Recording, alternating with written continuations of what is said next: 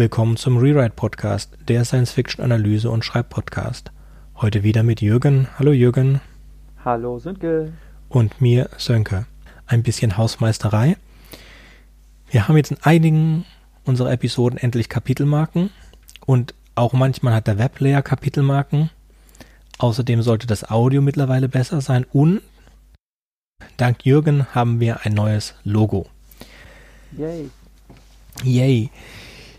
So, wir schauen, dass es dieses Mal, dass wir bei dieser Episode rausfinden, was mit dem Kapitelmarken, was das Geheimnis wirklich hinter Kapitelmarken ist. Ich habe letztes Jahr nichts geschrieben.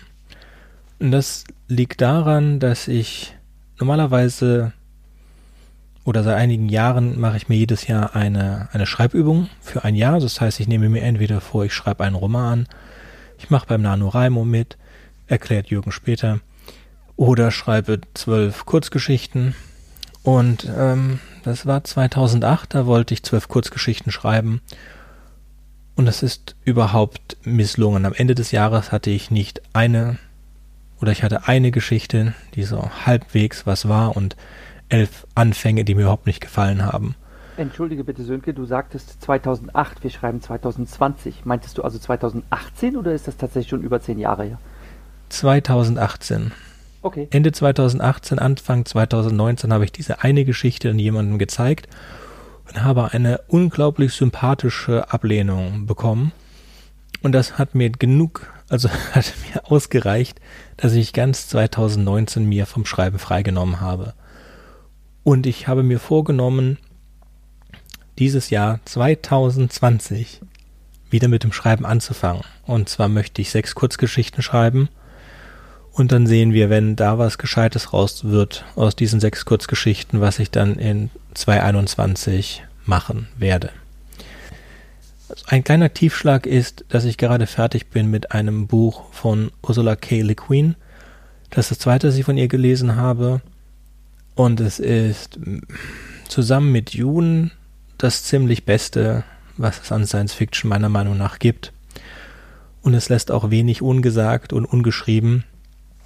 Es ist eines, äh, das, die beiden Bücher, die ich gelesen habe, stammen aus dem Hänisch, äh, aus dem Hänisch-Zyklus, den ich hiermit nur sehr empfehlen kann. Äh, ich weiß, Neil Gaiman empfiehlt auch sehr Erdsee, das habe ich aber noch nicht gelesen. Was ich tue, damit ich nicht, äh, damit ich aus einer Schreibblockade herauskomme oder gar nicht erst in eine Schreibblockade hineinfalle, ist es mir Ziele zu setzen. Es ist äh, wie mit allen Zielen, man muss sie halt verfolgen. Und dazu braucht man eine Disziplin. Ja, Kollegen von mir oder andere Schriftsteller, die schreiben, je nachdem wie viel, wie viel sie mit Schreiben verdienen müssen, täglich oder wöchentlich. Und ich möchte zu einer wöchentlichen Schreibroutine kommen, was extrem schwierig ist in den augenblicklichen Situationen mit kleinen Kindern. Trotzdem habe ich mir, ich verrate jetzt nicht, an welchen Tag ich mir vorgenommen habe zu schreiben, weil sonst werden Leute versuchen, mich davon abzuhalten. Das kenne ich schon. Aber Jürgen, erzähl mal, was ist denn dieser NaNoWriMo? Der NaNoWriMo ist eine Abkürzung, die für National Novel Writing Month steht. Also nationaler Novel heißt Roman, Writing schreiben Monat. Damit ist gemeint, dass man binnen 30 Tage und zwei im Monat November schaffen soll, einen Roman zu schreiben, der mindestens 50.000 Wörter umfassen soll.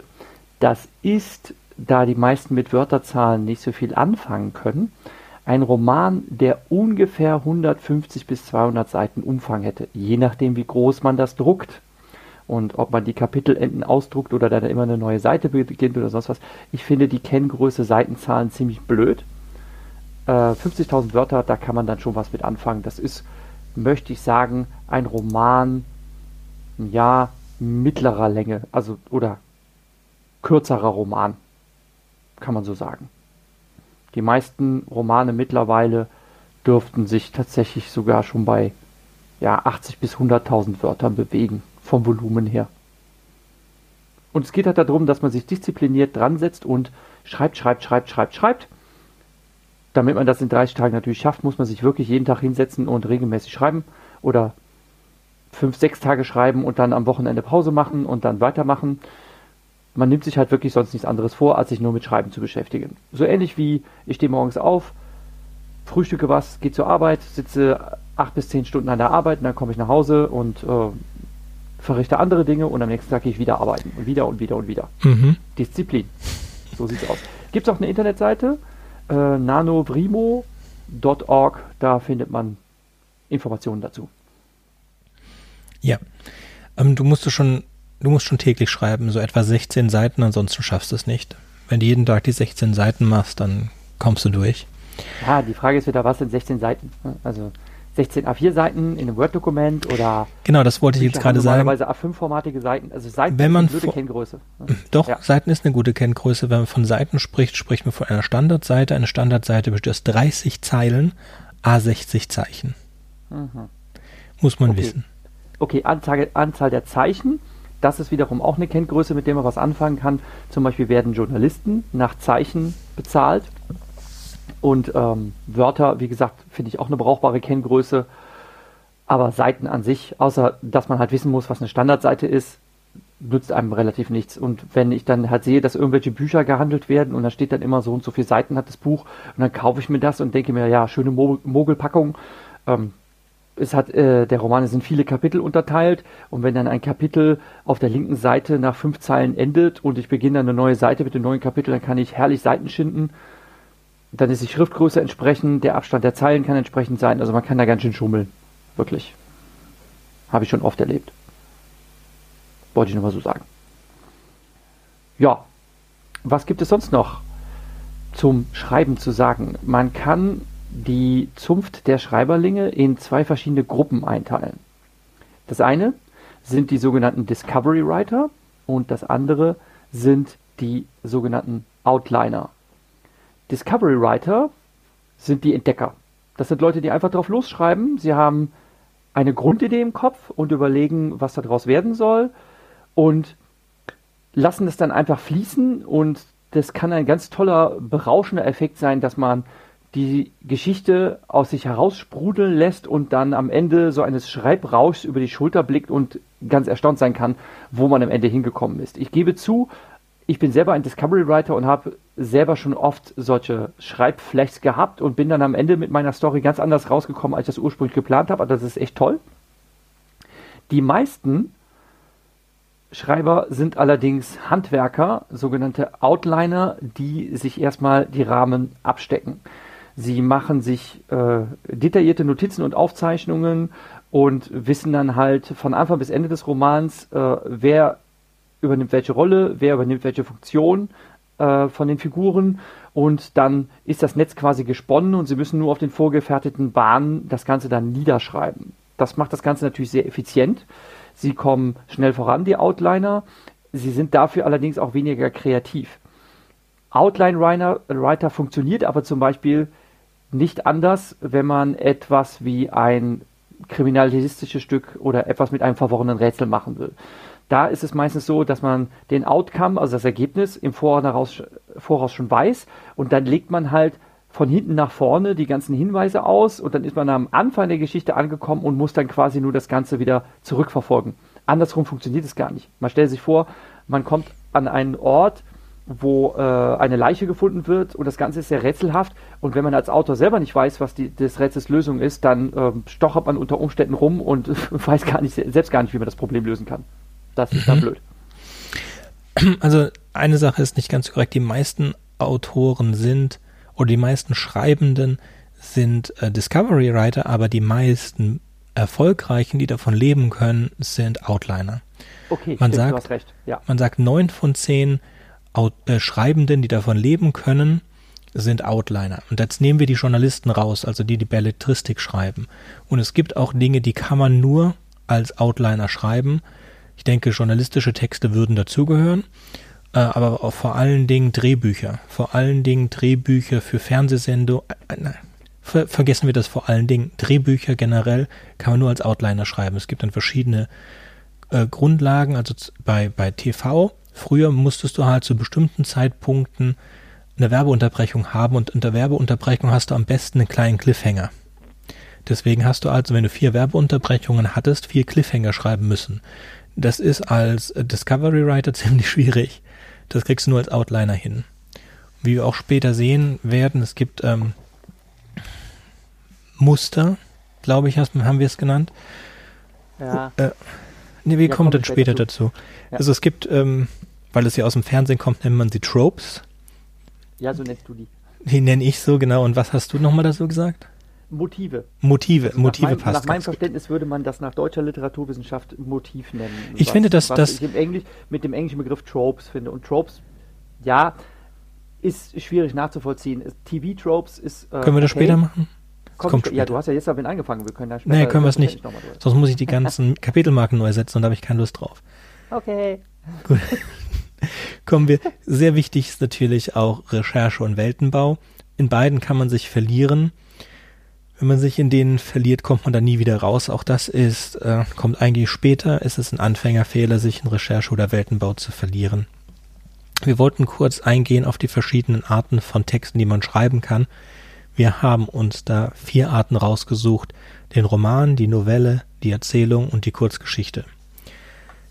Möchtest du mit irgendwas davon anfangen oder gehen wir mit der Länge nach durch? Wir fangen einfach damit an in der Reihenfolge, wie du es genannt hast. Das passt auch ganz gut. Der Roman dürfte die wohl bekannteste Textsorte sein. Sie hat sich nämlich literaturgeschichtlich durchgesetzt. Das war nicht immer so. Roman war bis zum 17. Jahrhundert eigentlich die unpopulärste Form von Literatur. Früher hat man eigentlich nur Dichtung gelesen, also alles hatte in Verse gefasst zu sein. Und Romanhaftes, sprich was in Prosa geschrieben wird, das war ursprünglich ein Schimpfwort, das war äh, profanes Zeug für den Pöbel. Diese Art der Erzähl äh, Erzählung hat sich allerdings durchgesetzt und ähm, stammt dann auch, äh, wurde populär gemacht in der Romantik. Das hat nämlich die gleiche Wortwurzel wie, der Aus, äh, wie das äh, Werk Roman und ist einfach eine Erzählung größerer Länge, die normalerweise eben nicht in einem Zug gelesen werden kann. Der Text ist so lang, dass ich es über mehrere Tage verteilen muss. Äh, unter Umständen ist der Text auch in Kapitel eingeteilt und hat einen komplexen und längeren Handlungsbogen. Die Zwischenstellung zwischen dem, was man als Kurzgeschichte kennt, selbsterklärend, eine Geschichte, die kurz ist, nimmt dann die Novelle ein. Die Novelle ist eine mittellange Erzählung, die unter Umständen in einem Zug gelesen werden kann.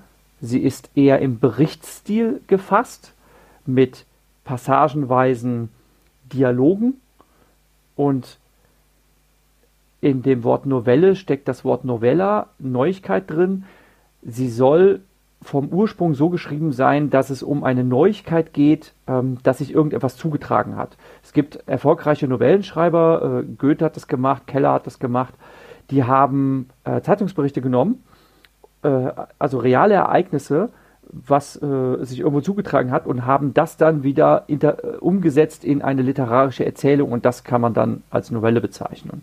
Und die Kurzgeschichte, habe ich eben schon erwähnt, ist einfach eine kurze Erzählung, die äh, idealerweise über wenige Seiten geht, äh, hat ihren Ursprung oder hat ihre Popularität erfahren, insbesondere in äh, amerikanischen Zeitungswesen, weil es eine Form der Kurzunterhaltung war, die man auf dem Weg der Arbeit zur Arbeit lesen können sollte und demzufolge waren die Texte extra so kurz gefasst, dass das eben funktionierte, dass ich die in 15 Minuten oder 10 Minuten gelesen habe, in der Straßenbahn oder sonst was.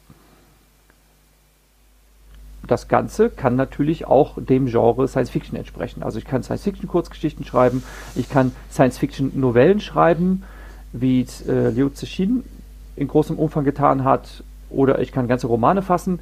Die erfolgreichsten Autoren sind allerdings grundsätzlich die Romanschreiber. Wenn man Kurzgeschichten schreibt, ist das zwar gut und schön, dann kann man in irgendeinem Science-Fiction-Reader oder in einer sonstigen Kurzgeschichtensammlung zwar erscheinen, gerät aber meistens schnell in Vergessenheit. Diejenigen, die populär und erfolgreich werden, das sind die Romanschreiber. Also wenn, dann muss man schon was Großes produzieren. Mir ist kein einziger berühmter und erfolgreicher Kurzgeschichtenschreiber bekannt. Durch die Decke gehen die Leute erst, wenn sie Romane produzieren. Das gilt jetzt für Deutschland, den deutschen Markt. Da hast du vollkommen recht. Amerikaner müsste ich jetzt mal kurz. Ah, wo steht denn das, das Buch? Äh, Harlan Ellison schreibt nur Kurzgeschichten. Sehr berühmt in den Vereinigten Staaten. bis zu seinem Tod. Ähm, hier fast unbekannt. Wegen genau dem, im deutschen Markt funktionieren Romane am besten. Ähm, wie Jung richtig gesagt hat, verkaufen kann man Kurzgeschichten in Deutschland kaum. Novellen. Liu Zixin. Liu ist der Nachname und Zixin ist der Vorname. Ja, Gott, das weiß ich selbst. Ja, gut.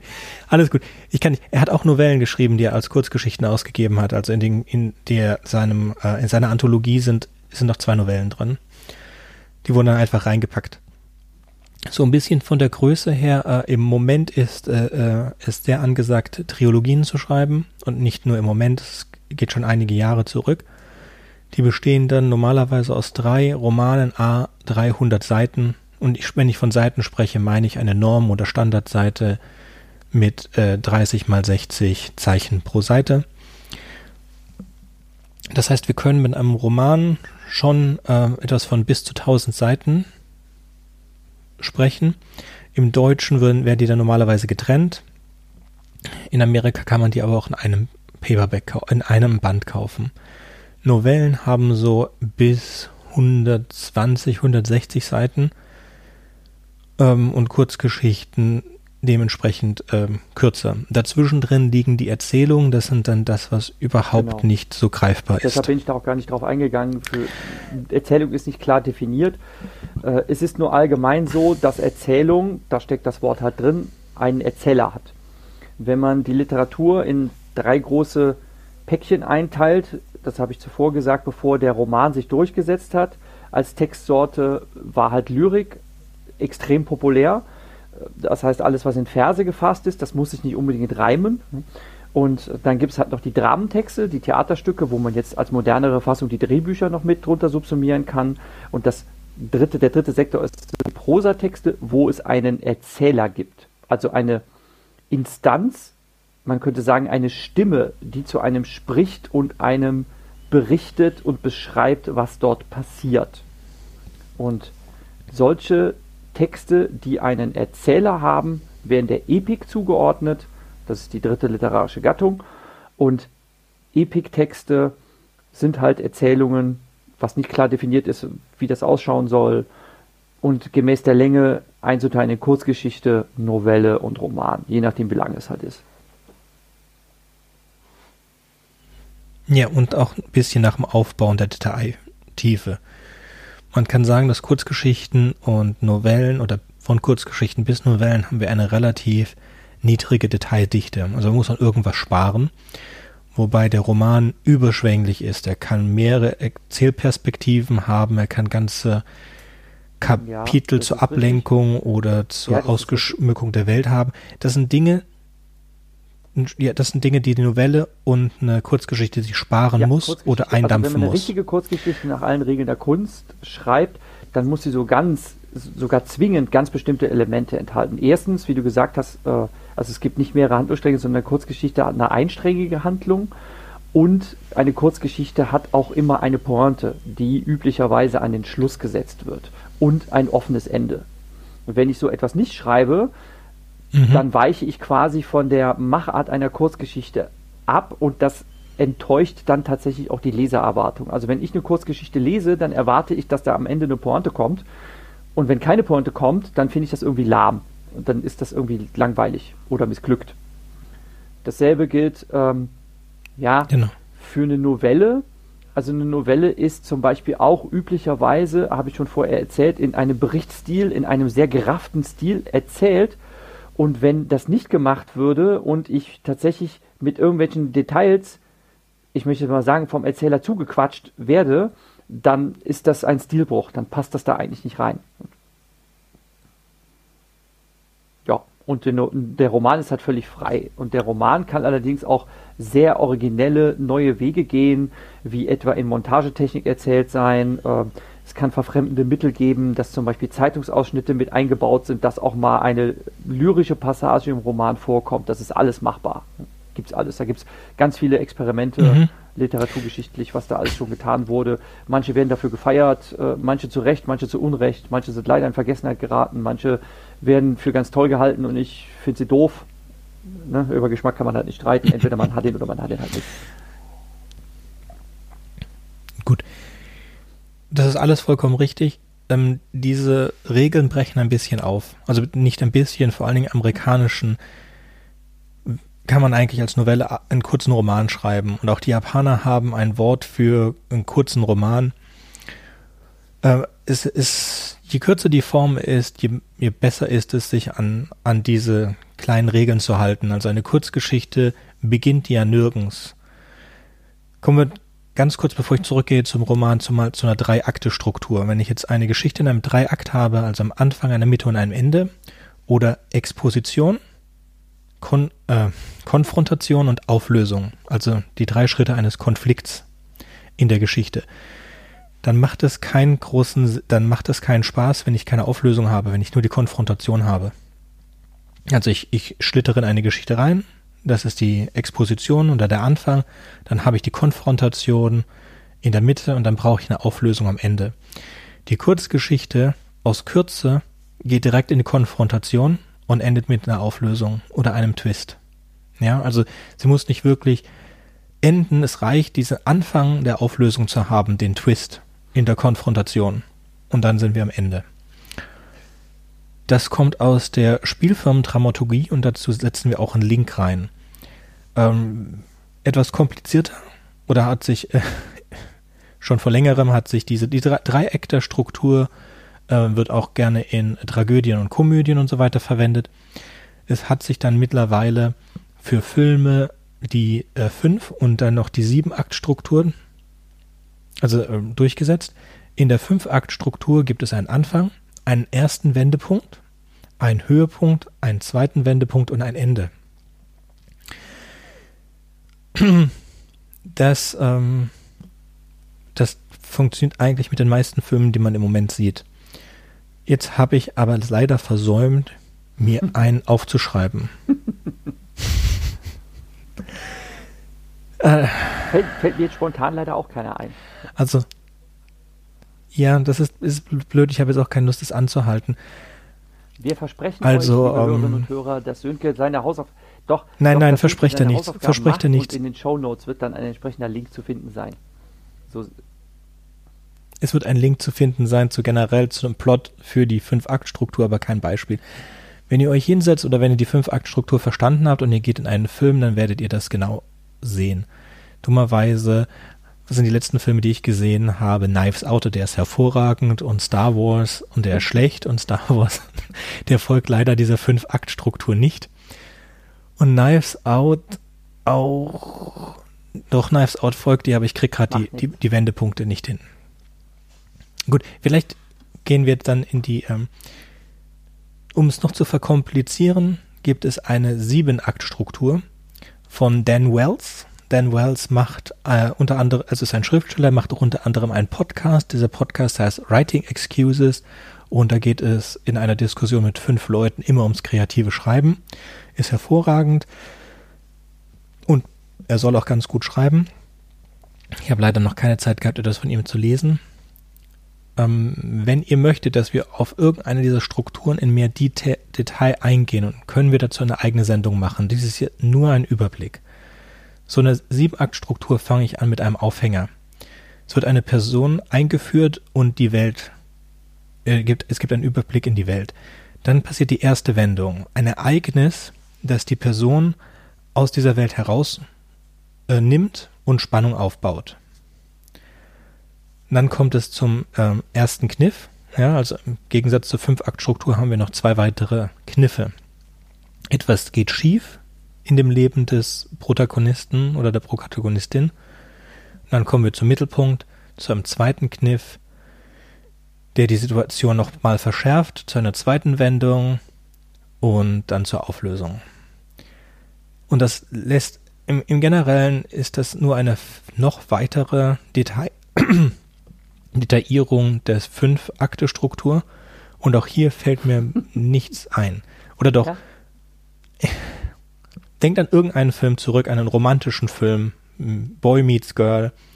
Dann laufen die auch durch das alles Mögliche und kurz bevor das Ende des Films ist, kommt diese zweite Wendung, bevor die Auflösung kommt. In äh, Spider-Man Homecoming, dass der Voucher Vulture. der Vater der, der, Vul des, des, der, der, der Vulture. Der Geier, ne? Voucher, Voucher ist ein Der Geier, dass der Geier der Vater.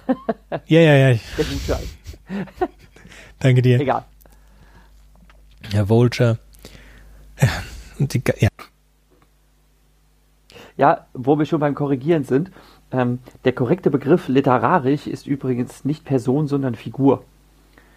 Angela Merkel ist eine Person, Harry Potter ist eine Figur. Wenn du Figur sagst, ja, du sagst, du hast einmal Protagonist gesagt und vorher die ganze Zeit äh, Person. Ich habe dich einfach reden lassen, ich wäre später damit gekommen, wo wir gerade beim Verbessern sind. Ähm, wenn du Figur sagst, machst du damit klar, diese Gestalt existiert nicht. So wie eine Spielfigur auf einem Brett. Sie repräsentiert nur einen wirklichen Menschen, aber es gibt sie halt nicht. Wie halt Harry Potter, Katniss Everdeen oder Mary Poppins. Aber wieso? Mary Poppins ist eine fiktive Gestalt oder etwa nicht? Nein, die Ach hat so. keine fünf Akte. Ja, ich weiß auch nicht, ob nicht, die Harry Potter Roman, ich weiß auch nicht, ob die Oder Harry doch, Potter die hat auch. fünf Akte haben. Ich habe keinen einzigen davon gelesen. Doch, doch, alle Harry Potter, alle Harry Potter sind, sind super geoutlined, sind hervorragend geoutlined. Ich habe sie nicht gelesen, ich habe dir die ersten drei Hörbücher angetan, da hatte ich keine Lust mehr, aber egal. Ja, ich weiß, ich ja, ich weiß, ich irgendwie, ich, ich, hab, ich war zu alt, als ich das gehört habe. Ich konnte da nicht mehr anbeißen. Das war mir zu viel cool.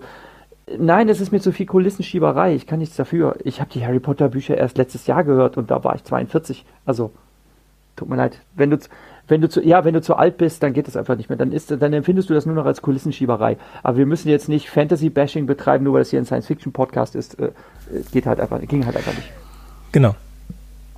Nee, könnten wir auch machen. Aber was ich so überhaupt noch sagen wollte, ist, bevor ich darüber hinwegspiele, dass mir immer noch kein Beispiel anfällt für einen Film. ähm, gehen wir zurück zu, zum Roman. Der erste Roman, was ich sehr lustig fand, ist in Japanisch und nicht lustig, interessant fand, und das ist der Prinz Genshi. Da kann man sich einen schönen Artikel zulesen, gibt es auch einige schöne Podcasts dazu. Warum ich eigentlich zu dieser Sieben-Akt-Struktur kommen wollte, ist, weil Dan Wells genau das, was Jürgen vorhin gesagt hat, wenn man ein guter Outliner ist, dann muss man die Geschichte nicht vom Anfang bis zum Ende schreiben, sondern kann man die Geschichte durcheinander schreiben. Und so schlägt Dan Wells vor, dass man als erstes sich das Ende überlegt.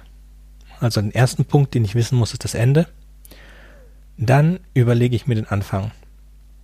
Dann im Schritt drei den Mittelpunkt. Und dann überlege ich mir die erste Wendung.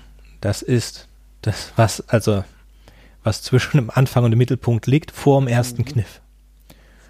Dann die zweite Wendung und dann überlege ich mir die Kniffe, die Kniffe, die von den Wendungen zu den jeweiligen weiteren Teilen führen. Das ist sehr interessant. Dazu könnten wir, wenn wir extrem gut vorbereitet wären, einen eigenen Podcast machen. Und da würden wir uns dann auch ein Beispiel raussuchen, wenn es Leute interessieren würde, was ihr uns mitteilen könntet. Ansonsten würden wir das ja. euch selber lesen lassen. Genau. würden euch das selber lesen lassen. Es ist, ich wollte nur sagen, dass es das gibt und dass ich das sehr interessant finde, dass es das gibt. Als nächstes ist der berühmte Zyklus der Heldensage von ähm, Helden, Heldenreise, genau. Heldenreise ach so, das machst du. Nach Vogler. Äh, Christopher Vogler oder Christopher Vogler, ich weiß nicht, ist, ist glaube ich ein Amerikaner, oder? Ähm, also ich spreche das jetzt Christopher Vogler aus. Ich müsste noch mal googeln, wer das, äh, wer der Dude war, ob das nicht, ähm, ob das nicht ein doch US-amerikanischer, also Christopher Vogler müsste man den Namen aussprechen. Ähm, also auf jeden Fall, der hat äh, eine Anleitung für Drehbuchautoren geschaffen, wo er den Zyklus der Heldenreise beschreibt und ähm, Sönke hat das ja schon oft über den grünen Klee gelobt. Äh, er ist ja ein ganz großer Fan von dem allerersten Star Wars-Film ever aus den wilden 70ern.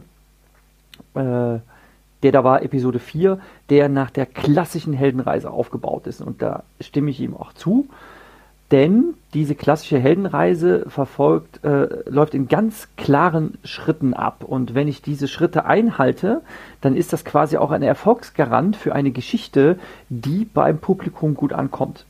Man kann natürlich genervt darüber sein, dass es immer dasselbe ist, ne?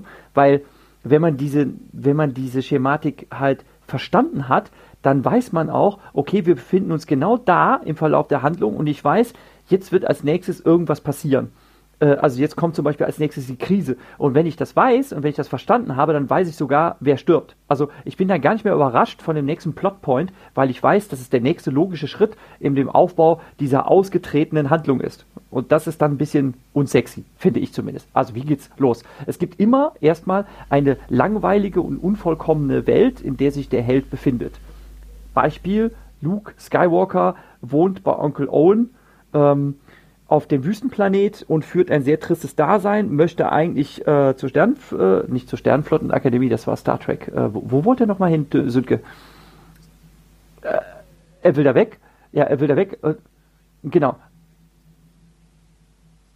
Genau. Und genau. Und dann und dann wird der Held ähm, von einem sogenannten Herold zum Abenteuer gerufen. Und der Herold ist quasi nur der Überbringer einer Botschaft, der dem Helden klar macht, du musst weg von da, du musst weg aus deiner bekannten Heimat und musst in die Fremde gehen, um dich einer Herausforderung zu stellen. Dieser Herold ist C3PO, dem äh, der junge Skywalker zufällig begegnet, der diese Botschaft hat und dann sucht er den alten Ben Kenobi ähm, und dann ist jetzt normalerweise gesagt, dass äh, der Held diesem Ruf sich zuerst verweigert, also erst will er da nicht weg. Das ist jetzt nicht so ganz der Heldenreise entsprechend, sondern äh, Luke ist eigentlich froh, dass in seinem langweiligen Dasein endlich mal was passiert. Ne? Er trifft danach auf einen Mentor, also auf eine Vaterfigur, die ihn anleitet und ihn dazu führt, ähm, über sich selbst hinauszuwachsen. Also so wird der quasi der noch latente Held, wird, wird dann erst zum Held. Ähm, ja? Ich muss Sie da ganz kurz unterbrechen. Er will auch eigentlich, er sagt, er kann nicht weggehen und dann wird aber sein Onkel getötet und dann trifft er den Nein. Mentor. Nein. Ja, dann trifft der erste Mentor, dann werden die leid, getötet. den- Nee, tut mir leid, nur leid, Ah, dann dreht sie's nicht halt ein gesehen. bisschen. Äh, das, da, das weiß ich jetzt besser. Ne? Es ist tatsächlich so, er sucht diesen Ben Sugar? Onkel Owen will ihn eigentlich davon abhalten, diesen alten Ben Kenobi zu besuchen. Ne? Er sagt, ja, das ist ein Wirrkopf ne? und ähm, eigentlich ne, solltest du dich mit dem nicht abgeben, aber Luke lässt sich da nicht beirren. Er sucht den, begegnet ihm. Ähm, dann sieht er halt äh, die vollständige Botschaft, äh, die der Droide in seinem Speicher hat ähm, und ähm, kriegt äh, von dem alten Kenobi erzählt, äh, dass sein Vater in den Klonkriegen ge gekämpft hat äh, und so weiter und äh, Luke ist auch ganz begeistert und ähm, äh, dann wird ihm klar, äh, die suchen den Roboter, äh, die, äh, die Sturmtruppler und dann wird ihm klar, warte, Moment, das bringt die ja, das bringt die ja zu mir nach Hause und dann kommt er nämlich nach Hause und stellt fest, dass in seiner Abwesenheit äh, da alle umgebracht wurden, findet die verkohlten Leichen äh, von Tante Meru und Onkel Owen und dann existiert sein Zuhause nicht mehr. Ne? Und dann, das ist, Gut. ja, So, ganz kurz. Ich würde sagen, dass das der erste Kniff ist, dass die tot sind. Und der erste Wendepunkt ist, dass er weiß, dass es da diese Botschaft gibt, also dass es eine Prinzessin gibt, die auf ihn wartet, ist der erste Wendepunkt in seinem Leben. Und der Kniff ist dann die Tod. sein Zuhause zerstört ist ne? und er hat nichts mehr ne? und er muss dann, er muss dann los. Ne? Mhm. Und, ähm, und das ist die, dieses Überschreiten der ersten Schwelle, wo es kein Zurück mehr gibt. Ne? Und dann kommt jetzt, äh, kommen jetzt erste äh, Bewährungsproben, wo er auf Verbündete und Feinde trifft. Und was halt ganz wichtig ist, es muss noch weitere, eine weitere schwere Krise geben. Ne? Und Luke wird ja dann Augenzeuge wie Obi-Wan, und das ist zugegebenermaßen so ein bisschen schräg, er kennt den gerade erst, ne? und dann wird Obi-Wan von Darth Vader niedergestreckt, ne? und ähm, äh, Luke ist ganz bestürzt, aber er hat dabei ja auch neue Verbündete gef- äh, kennengelernt. Also er hat dann Han Solo kennengelernt, er hat Leia kennengelernt und so weiter. Ne? Und ähm, schließlich führt es dazu, dass er, ähm, also hier steht es ähm, in Stufe 9, Genau, genau.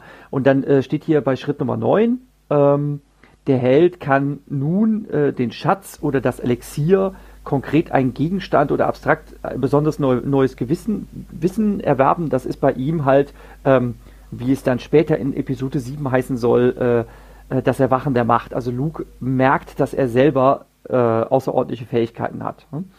Und ähm, dann geht es natürlich dann am Ende darauf hinaus, dass er seinen Endgegner besiegt. Hm? Das habe ich jetzt etwas kürzer gefasst. hm? Und ähm, am Ende der Heldenreise tritt halt auch immer, dass er zum Schluss normalerweise heimkehrt oder in diesem Fall eine neue Heimat gefunden hat, äh, das Böse überwunden ist, der Held ist gestärkt und er wird halt gefeiert dafür. ne? Ähm, ich finde, Mhm. noch größer aufgetragen im Sinne der Heldenreise ist eigentlich Herr der Ringe. ne? Also ähm, das ist eigentlich noch noch klassischer am Schema der Heldenreise dran, dass dann nämlich der kleine Herr Frodo aus dem Auenland ausziehen muss wegen der Bedrohung, die er abwenden muss. Und ganz am Ende, nach einer langen, langen, langen, langen Reise, kehrt er ins Auenland zurück und alles ist wieder schön. Ne? Genau. genau. Und so ist es im kleinen Hobbit auch. Das sind alle Heldenreisen, deswegen hat sich das auch jetzt ein bisschen. Also vor ein paar Jahren hat man aufgehört, sehr viele Heldenreisen zu bringen, weil sich das ausgelutscht hat. Auch ähm, die Tribute von Panem genau. ist eine Heldenreise. Ja, ist, wenn ihr drüber nachdenkt, ist es erstaunlich, wie viel Zeug muss, eigentlich ja, Heldenreisen sage, sind. Ich habe es ja eben schon gesagt, ich finde das leider, leider finde ich es nervig. Ne? Ich finde es ähm, nervig, wenn sich das immer wieder wiederholt, dieses Erzählschema. Und ähm, das hat mich zugegebenermaßen bei Episode 7, wir haben ja schon eine Special-Sendung dazu gemacht, ähm, aber das hat mich bei Episode 7 echt aufgeregt, weil das so ein 1 zu 1 Aufguss von Episode 4 war. Also du kannst es wirklich eins zu eins zuordnen, wer ist wer und dann wird die Mentorenfigur umgebracht hm. vor den Augen. Das, also Ray beobachtet, wie Han Solo abgestochen wird. Ja, ähm, boah, die haben wirklich bis ins kleinste Detail die ganze Geschichte nacherzählt, nur mit ausgetauschten Figuren. Ja, ja. Das, das war Absicht das, das fand auch. ich schon ein bisschen ärgerlich. Ja, aber ähm, im Nachhinein dachte ich mir, okay, es war nur, genau. Wir haben eine eigene Episode. Also wenn ihr unsere Auslassungen zu Star Wars hören genau. wollt, da gibt es eine eigene Episode zu. Und da kommen wir auf keinen grünen Zweig. Wir werden uns trotzdem sehr wahrscheinlich den ja, nächsten Teil angucken. Egal wie. Aber, aber kommen, wir zurück, kommen wir zurück zur Heldenreise. Es ist halt tatsächlich so. Also wenn ich das, wenn ich das verstanden habe, wie die Heldenreise funktioniert, ähm, dann verdirbt mir das leider als gerade als Zuschauer eines Films, als Leser eines Romans nicht so sehr, aber bei Filme ja normalerweise auf 90 bis 120 Minuten verdichtet sind und deshalb sehr straff erzählt sein müssen, ähm, verdirbt mir das so ein bisschen den Spaß als Zuschauer, weil ich genau weiß, was jetzt passieren wird. Das geht sogar so weit, ähm, dass ich ein, äh, dass ich im Kino sitze und ich weiß, okay, jetzt wird gleich ein Schuss fallen. Äh, jetzt gleich uh, werden alle total überrascht sein, dass, dass äh, irgendwie äh, ein Angriff erfolgt oder so weiter. Ne? Und dann bin ich halt überhaupt nicht, also alle im Kino zucken dann zusammen, weil es einen lauten Knall gibt und so weiter. Und ich zucke nicht zusammen, weil ich das vorher schon wüsste. Und die anderen wundern sich da, also manche Begleiter mit mir im Kino wundern sich dann, warum ich mich jetzt nicht erschreckt habe. Und ich sage dann klugscheißermäßig, ja, war doch klar. Ne? Also, weil es halt so ausgelutscht ist. Ne? Gut. Dass diese Figur sterben musste, in dem Film, weil sonst der Plot nicht funktionieren würde. Und äh, das ist mir hinterher auch klar, aber wenn ich das während des Schauens oder während des Lesens oder während des Hörens der Geschichte vergesse, dass diese Figur oder diese Figuren sterben mussten oder gehen mussten oder aus der Geschichte entfernt werden mussten, weil ich emotional äh, dazu eine Bindung aufgebaut habe zu diesen Figuren und zu dieser Geschichte, dann reicht mir das ist, dann, das ist eine gute Geschichte. Eine schlechte Geschichte ist ja, also es, wenn es Beispiel, zu offensichtlich ähm, ist. Die, die ähm, ähm, Marvel-Reihe aus dem, aus dem MCU, ähm, der zweite Infinity War-Film, wo sie den Seelenstein holen und dann war die Frage, okay, wer geht den Seelenstein holen? Hawkeye und Black Widow gehen den Seelenstein holen und dann wusste ich, okay, die gehen jetzt dahin, treffen Red Skull, einer muss über die Klippe gehen und ich wusste, also sobald es hieß, die beiden gehen den holen, dachte ich mir, okay, Black Widow wird sterben.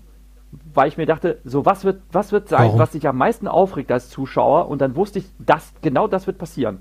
Und dann muss ich mich nur, muss ich mich nur noch mit verschränkten okay. Armen, Stirnrunzeln zurück, zurücklehnen und wieder will ich mir anschauen, dass genau das passiert ist, was ich vorausgesagt habe. Und das fand ich, ja, Haben sie fand ich trotzdem gemacht. blöd. fand ich blöd, weil es ah, weil es halt, es wird dann halt für mich leider unoriginell. Das war doof. Ne? Schade. Ne? Naja. Ja, könnte man sich drüber aufregen, machen wir vielleicht wann anders. Gehen wir mal zu den, ähm, also Kurzgeschichten sind wir vorher schon kurz aufgegangen. Kurzgeschichte hat keinen Anfang. Kurzgeschichte wirft einen direkt in den Konflikt hinein und endet mit einem Twist und hat also auch keine Zeit für einen Ausklang, wie ein Roman. Dazu noch ein paar Worte vielleicht für Romane. Romane kann man lesen we wegen ähm, der Welt. Anders wie Novellen und Kurzgeschichten, die liest man wegen ihrer Handlung. Romane kann man lesen wegen ihrer Handlung und ihren äh, Figuren und ihrer Welt. Es gibt also in Romanen mehrere Aspekte, aus denen man sich etwas herausholen kann. Das gilt dann auch vor allen Dingen für die erfolgreichen Discovery Writer, die sind in der Lage, entweder eine besondere Welt oder eine besondere Emotion zu erzeugen durch diesen Fluss haben öfters Probleme mit der Geschichte, da sie sie in Ordnung bringen müssen oder in Struktur bringen müssen, nachdem sie sie geschrieben haben. Also, weil sie sie nicht vorher ausgeleint haben, outgeleint haben. Sie müssen auch sagen, dass es für, vor allen Dingen für Science-Fiction-Kurzgeschichten in Deutschland keinen Markt gibt. Es gibt insgesamt drei oder vier Magazine, die sie verlegen und nur eins davon das bezahlt. Ein anderes, da müssen die Autoren sich sogar gegenseitig empfehlen, damit sie da vorkommen können. Ähm, sehr, sehr selten werden Anthologien, also so Kurzgeschichtenbände zu bestimmten Themen von ähm, Verlagen herausgegeben. Die Kurzgeschichtenbände, die herausgegeben werden, sind dann von berühmten Autoren, wie zum Beispiel den chinesischen Autoren, der das äh, Three Body Problem, genau. das die Trisolaris äh, die Trisolaris-Reihe geschrieben hat und nur weil die so erfolgreich war, diese drei Romane, wurden dann auch seine zwei Novellen und seine Kurzgeschichten ins Deutsche übersetzt, weil er nichts mehr geschrieben hat nach diesen Büchern und auch nie wieder schreiben wird nach eigener Aussage. So, also wenn man auch, in, wenn man guckt, was man bekommt an äh, guten Science-Fiction-Anthologien, sind das alles Übersetzungen aus dem Amerikanischen. Im Amerikanischen gab es in, in der zweiten Hälfte des vergangenen Jahrhunderts äh, eine Pulp-Tradition. Das heißt, es gab günstige Magazine, die einen Haufen, ähm, die einen Haufen Kurzgeschichten beinhalteten, die man äh, dann auch weglesen konnte, wie es in Japan die Manga-Tradition gibt. Und es haben auch berühmte Autoren wie, ähm, oh, wer den The Great Best Batsky, ach Gott, jetzt bin ich echt am Ende. F. Scott Fitzgerald der hat sein ganzes Leben lang mit Kurzgeschichten, fast sein ganzes Leben lang mit Kurzgeschichten durchgebracht. Also er hat Kurzgeschichten geschrieben und verkauft. Und auch ein paar Romane. Und ähm, das, solche Beispiele gibt es in Deutschland halt überhaupt nicht. Wenn man mit etwas Geld verdienen kann, dann sind es Romane. Also Fehler, die man, Fehler, die man machen kann beim Schreiben, also machen wir uns nichts vor, wenn ich etwas schreibe, dann möchte ich Autor, Autor natürlich gelesen werden. Wenn ich gelesen werden will, muss ich dem Publikum leider Gottes auch bieten, was es erwartet und das Publikum will unterhalten werden. Wenn ich also einen Text schreibe, in dem es keine Konflikte gibt, dann straft die Leserschaft mich normalerweise dafür ab, weil sie es langweilig findet.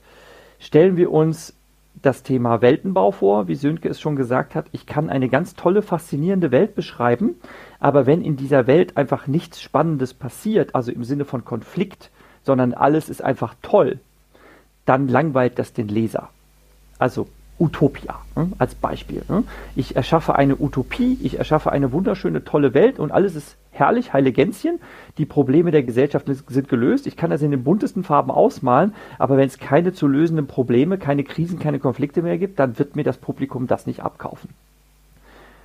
Ein Problem mit dem heile Welt und heile Gänschen-Ding äh, was damit verknüpft ist, ist, dass ich äh, Superheldenfiguren habe. Und zwar nicht Superheldenfiguren im Sinne von äh, Marvel, die halt irgendwelche Superpowers haben, aber trotzdem äh, innere, innere Konflikte, äh, Probleme, Probleme mit der Gesellschaft äh, oder sonst was, sondern dass ich Figuren habe, die einfach superheldenhaft sind und sofort alles richtig machen und sofort alles können, ohne zum Beispiel eine Heldenreise beschritten zu haben die werden meistens auch als sehr problematisch angesehen.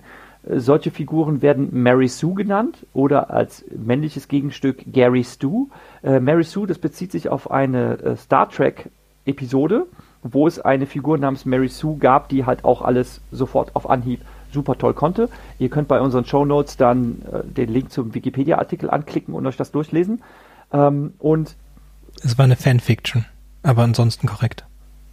Es war eine Fan. Ah, Okay, ansonsten korrekt. Okay, siehst du mal, habe ich es nicht ganz äh, richtig mehr in Erinnerung, aber ich weiß, dass es aus dem äh, aus der Star Trek Welt kommt und ähm, Ray aus den neuen Star Wars Filmen wird halt auch der Vorwurf gemacht, eine Mary Sue zu sein, denn sie hat eben von Anfang an alles gekonnt. Genau.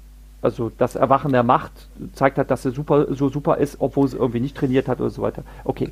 Weiteres Problem, wobei es literaturgeschichtlich eine lange Tradition hatte, ist die Deus Ex Machina. Die ähm, Sache stammt eigentlich aus der Dramentheorie, taucht natürlich dann aber auch in epischen Texten auf. Das darf der Sönke vielleicht jetzt mal erklären. Also eine Deus Ex Wir haben uns das ein bisschen Entschuldigung, wir haben uns das ein bisschen aufgeteilt, liebe Hörerinnen und Hörer. Damit nicht einer zu viel am Stück labert, haben wir uns vorher ein bisschen geskriptet, wer was sagt. Und ich spiele Sönke jetzt wieder seinen Ball zu.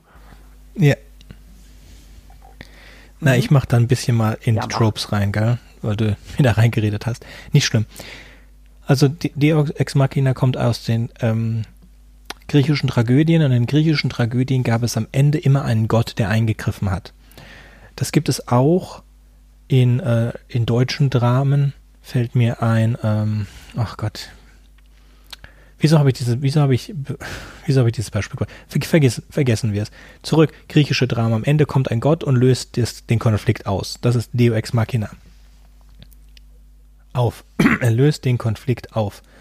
Es gibt so einen Volleyballfilm, ähm, wo es am Ende eine Preissumme gibt und äh, es, es äh, ist ein, ein Stiller-Film und es äh, sind zwei Fitnessstudios und die, das eine Fitnessstudio rennt aus, äh, hat bald kein Geld mehr und das andere Fitnessstudio will das Fitnessstudio aufkaufen und dann gibt es so ein Volleyball-Turnier und am Ende gewinnt dann die Stiller-Truppe mit und ähm, als sie den Schatz aufmachen, steht dann auch drin Deo Ex Machina.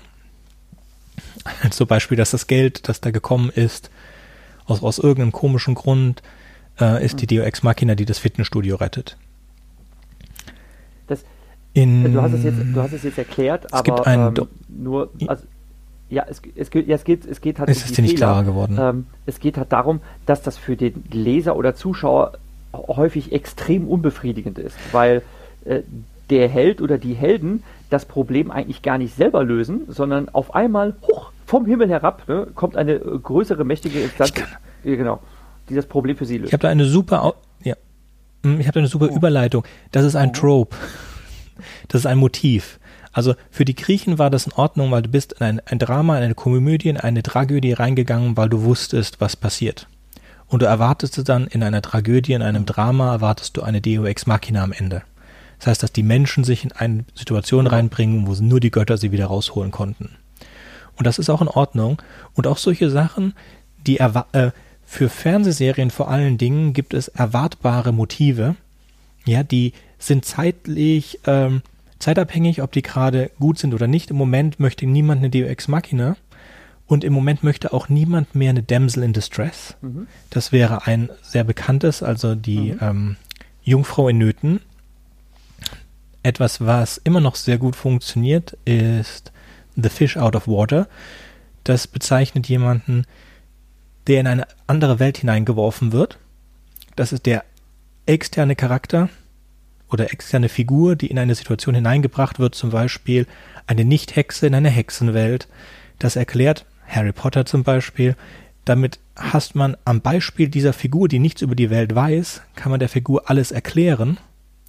Und so muss man nicht, ähm, das ist ein, am ein, es ist ein einfaches Mittel, um dem Zuschauer, Zuhörer, Leser Leserin die Welt zu erklären, weil man eine Figur hat, der die Welt auch nicht kennt, die also auf demselben Wissensstand steht wie die lesende Person und man ihr deswegen genau. das erklären das ist, kann. Das ist insofern sehr elegant und ich, ich finde, denke, dazu sollten wir vielleicht auch mal eine separate äh, Sendung machen. Es gibt verschiedene Erzählstile. Äh, es gibt halt die auktoriale Erzählweise, die personale Erzählweise, die neutrale Erzählweise, die alle ihre Vor- und Nachteile haben. Und ähm, was ich zum Beispiel erzählerisch extrem nervig finde, ist, wenn, ich, wenn es einen Erzähler geht, gibt, der ständig die Handlung kommentiert und reinquatscht und mir alles erklärt als Leser, weil ich es sonst nicht wissen kann, aber vielleicht will ich es auch gar nicht wissen, ähm, denn die Figuren selbst können es nicht verraten. Das ist zum Beispiel äh, bei vielen schlecht geschriebenen Space Operas so, dass ähm, da Technologie verwendet wird. Also die drücken dann irgendwelche Knöpfe, die Figuren, und benutzen irgendeine Technologie. Ähm, ich weiß aber nicht, wie das funktioniert als Leser und deshalb erklärt der Erzähler mir das. Und das ist halt zum Teil extrem nervig. Und äh, der Gag bei Fish Out of Water, insbesondere bei Filmen, ist halt so, die Figur ist fremd in der Welt und so wie Sönke es erklärt hat, kriegt dann alles erklärt von einer anderen Figur in einem Dialog. Und das ist weit weniger anstrengend, als dass ein Erzähler einen das alles vorkaut. Also das, das kann wirklich extrem nerven. Das ist der Gag dabei. Die andere Sache bei Fish Out of Water ist natürlich, äh, dass das sehr, sehr spannend ist. Also dass man sich als äh, Leser oder als Zuschauer auch sehr gut in diese Figur mit hineinversetzen kann, weil sie eben in einer fremden Welt ist, äh, von der wahrscheinlich überfordert ist, äh, nicht darauf vorbereitet ist, äh, auch äh, dieser Sense of Wonder, dass alles neuartig und fremdartig ist, da, da kann man sich super drin reinfühlen. Mhm. Das ist halt auch, hat auch einen ganz tollen psychologischen Effekt. Ja. Neben diesem Vorteil des erzählerischen Kniffs, des Erklärens der Welt. Ja, es ist sehr, ja. Es ist in, vor allen Dingen in Filmen fast notwendig. In Computerspielen ist es auch eigentlich die Norm, dass man das so macht. Beispiele, nicht für Computerspiele, für Filme und Bücher wären Avatar, mhm. äh, Alice in Wonderland. Gerade hatte ich noch einen. Mhm. Der Zauberer von Oz zum Beispiel. Das sind alles genau. solche, und das, was, solche äh, Geschichten. Sönke hat als Tropes bzw. TV-Tropes bezeichnet, da gibt es auch einen Wikipedia-Artikel darüber, äh, ist halt das, was die Literaturwissenschaft als Motiv bezeichnen würde. Und äh, Motiv zugegebenermaßen ist nicht so ganz einfach zu erklären. Ähm, Thema, wenn ich vom Thema eines Textes spreche, dann meine ich, was ist das Problem? Also worum geht es? Es gibt Texte, da geht es um Krieg, es gibt Texte, da geht es um Liebe und Freundschaft und so weiter. Das sind Themen, um die sich Texte drehen können. Und Motiv ist etwas, eine Konstellation oder ein Konzept, was ein Handlungsmuster quasi in Gang setzt. Ähm, und demzufolge wäre zum Beispiel äh, Dame in Not oder Fish out of water. Das ist deshalb ein Motiv, weil es eben voraussetzt, äh, also für äh, Damsel in Distress brauche ich halt äh, eine Maid und die muss sich in einer Situation befinden, wozu, woraus sie gerettet wird und demzufolge brauche ich noch einen Retter und dadurch entfaltet sich halt die Handlung. Ähm, andere mögliche Beispiele für Motiv wären eben äh, zum Beispiel Königsmord oder Ehebruch und dann ist natürlich klar, nehmen wir zum Beispiel das Stichwort Ehebruch, dazu brauche ich zumindest drei Figuren. Ne? Ich brauche ein, ein Paar und ich brauche jemand Drittes, äh, der diese Beziehung stört. Und zack, schon entfaltet sich die Handlung. Genau, und das ginge natürlich auch für Science Fiction äh, als Trope, äh, dass man zum Beispiel sagt, ähm, äh, Invasion ne? äh, durch eine fremde Rasse, dann habe ich Konflikte, unterschiedliche Interessen und zack, Robert Airlines, Starship Troopers, gibt dann schon viel her. Zum Beispiel. Ne? Gut. Wir wollten noch ein paar Begriffe, die auch in Computerspielen, Filmen und in Büchern vorkommen, also Begriffe, um Dinge in Filmen, Büchern und Computerspielen zu beschreiben. Das ist zum Beispiel der Head oder der, Head, der Red Herring. einmal der Head, der Red Herring, der Red Herring, ja. Ähm, gibt Computerspiele, in denen es Red Herrings gibt. Die sind dann echte Red Herrings. Das sind Gegenstände, mit denen man nichts anfangen kann die aber äh, scheinbar eine, eine Bewandtnis, einen Wert haben, aber kein, kein, das nicht darstellen. Ja, also die versuchen etwas anzuzeigen, ist aber nicht der Fall. Eine Kettensäge in einem Spiel zum Beispiel, für die es kein Benzin gibt, dass du die ganze Zeit denkst, oh, da ist diese Kettensäge, das äh, könnte man vielleicht benutzen. Oder ähm, in in Ronan, glaube ich, ist das der Koffer oder der Koffer in Pulp Fiction. Das sind nicht nur Red Herrings, das sind auch MacGuffins, aber später kommen wir noch zu MacGuffin. Das Gegenteil von einem Red Herring ist eine Chekhovs Gun. Chekhov war ein russischer Theaterschriftsteller mhm. äh, und Theatertheoretiker und äh, eine Chekhov hat gesagt, wenn ich in der ersten Szene eines Theaterstücks eine Pistole zeige oder ein Gewehr zeige, dann muss sie im letzten Akt abgefeuert worden sein. So diese Chekhovs Guns sind zum Beispiel die Toys von 007. Wenn 007 am Anfang eines, eines klassischen 007 Films seine Toys von Q bekommt, dann wird er sie am Ende des Films benutzt haben. Egal wie unwahrscheinlich es ist, er wird genau diese Funktion äh, gefunden haben. Das kommt sehr häufig in Filmen vor es wird ähm, sehr gut umgesetzt im, im Augenblick. Also mir fallen, fallen keine schlechten und, und, Chekhovs ganz ein. Also und, und, die, die 007 ja, ist ein Beispiel für schlechte. Hast du? Für den Schreiber ist, wenn ich jetzt quasi irgendwelche Objekte oder Elemente in meiner Handlung einführe und die halt auch extra erwähne, dann sollten sie halt auch irgendeine Funktion haben. Es kann Red Herring sein, dass ich versuche, meine Leser auf die falsche Fährte damit zu locken, aber es kann extrem nervig, wenn nicht gar ärgerlich sein, wenn sich etwas als äh, unnütz oder als gegenstandslos erweist, ich vorher den Leser damit aber lange genervt habe. Ihr findet auf unserem äh, Rewrite-Podcast auch äh, Links zu Rezensionen. Ich habe eine Rezension über einen Roman von Dietmar Dart geschrieben, äh, Neptunation oder Neptunation. Er macht sich selber darüber lustig in dem Roman, dass unklar ist, wie man das Wort aussprechen soll. Ähm, da gibt es äh, etwas, was lang und breit behandelt wird in dem Roman, äh, nämlich ein, ein Text, der von einer fremden Zivilisation per Botschaft aufgefangen wurde und dann wird sich lange, lange damit beschäftigt, diesen Text zu entschlüsseln. Es wird sehr viel darüber geschwafelt und dann wird ähm, im letzten Drittel des Romans wird das einfach fallen gelassen. Es wird kein Wort mehr darüber ver, äh, ver, gesprochen und man ärgert sich wirklich kolossal darüber, warum man sich die ganze Zeit mit diesem unnützen Detail der Geschichte befasst hat. Ähm, und mehr noch, es ist dann auch, äh, jetzt muss ich aufpassen, dass ich ausfallend werde, es ist ähm, sprachwissenschaftliches Rumge... Ich spreche das Wort jetzt nicht aus, denn ähm, er bürdet dem Leser auf, sich mit ganz vielen Fachbegriffen rum, äh, rumzuschlagen, die ich zufälligerweise alle verstanden habe, aber wäre man halt nicht in Sprachwissenschaft verwandert, hätte man dann immer das Lexikon zu Rate ziehen müssen, wovon reden die da überhaupt, nur um dann am Ende festzustellen, dass es lauter unnützes Wissen ist. Das, das ist wirklich extrem ärgerlich. Sowas sollte man nicht machen. Ja. Mhm. mhm. So, ich wollte auch noch eine Kleinigkeit. Wenn man am Ende irgendwas Besonderes braucht in seiner Geschichte, was auch immer, eine Superwaffe, eine Waffe, ein Raumschiff, dann wäre schon schön, wenn das irgendwo ein Wort, das wir jetzt auch noch nicht hatten, geforeshadowed, also ähm, angedeutet wird und das wäre zum genau. Beispiel dann ein, eine Chekhovs Gun. Ja, das heißt, man muss sie am Anfang, irgendwo am Anfang unterschwellig irgendwo reinbringen. Wenn da ein Motorrad ist, das stand dann da und am letzten Teil kann man das Motorrad zur Flucht benutzen, zum Beispiel. Ja, ähm, das ist dann gut. Das heißt, man kann am Ende, sonst fühlt sich das an wie eine DOX Machina dass am Ende dieses Motorrad aus dem Nichts da kommt, weil es einfach, äh, weil es einfach günstig ist für den Autor, die Autorin. Das geht nicht. So, wir haben jetzt noch zwei weitere Begriffe.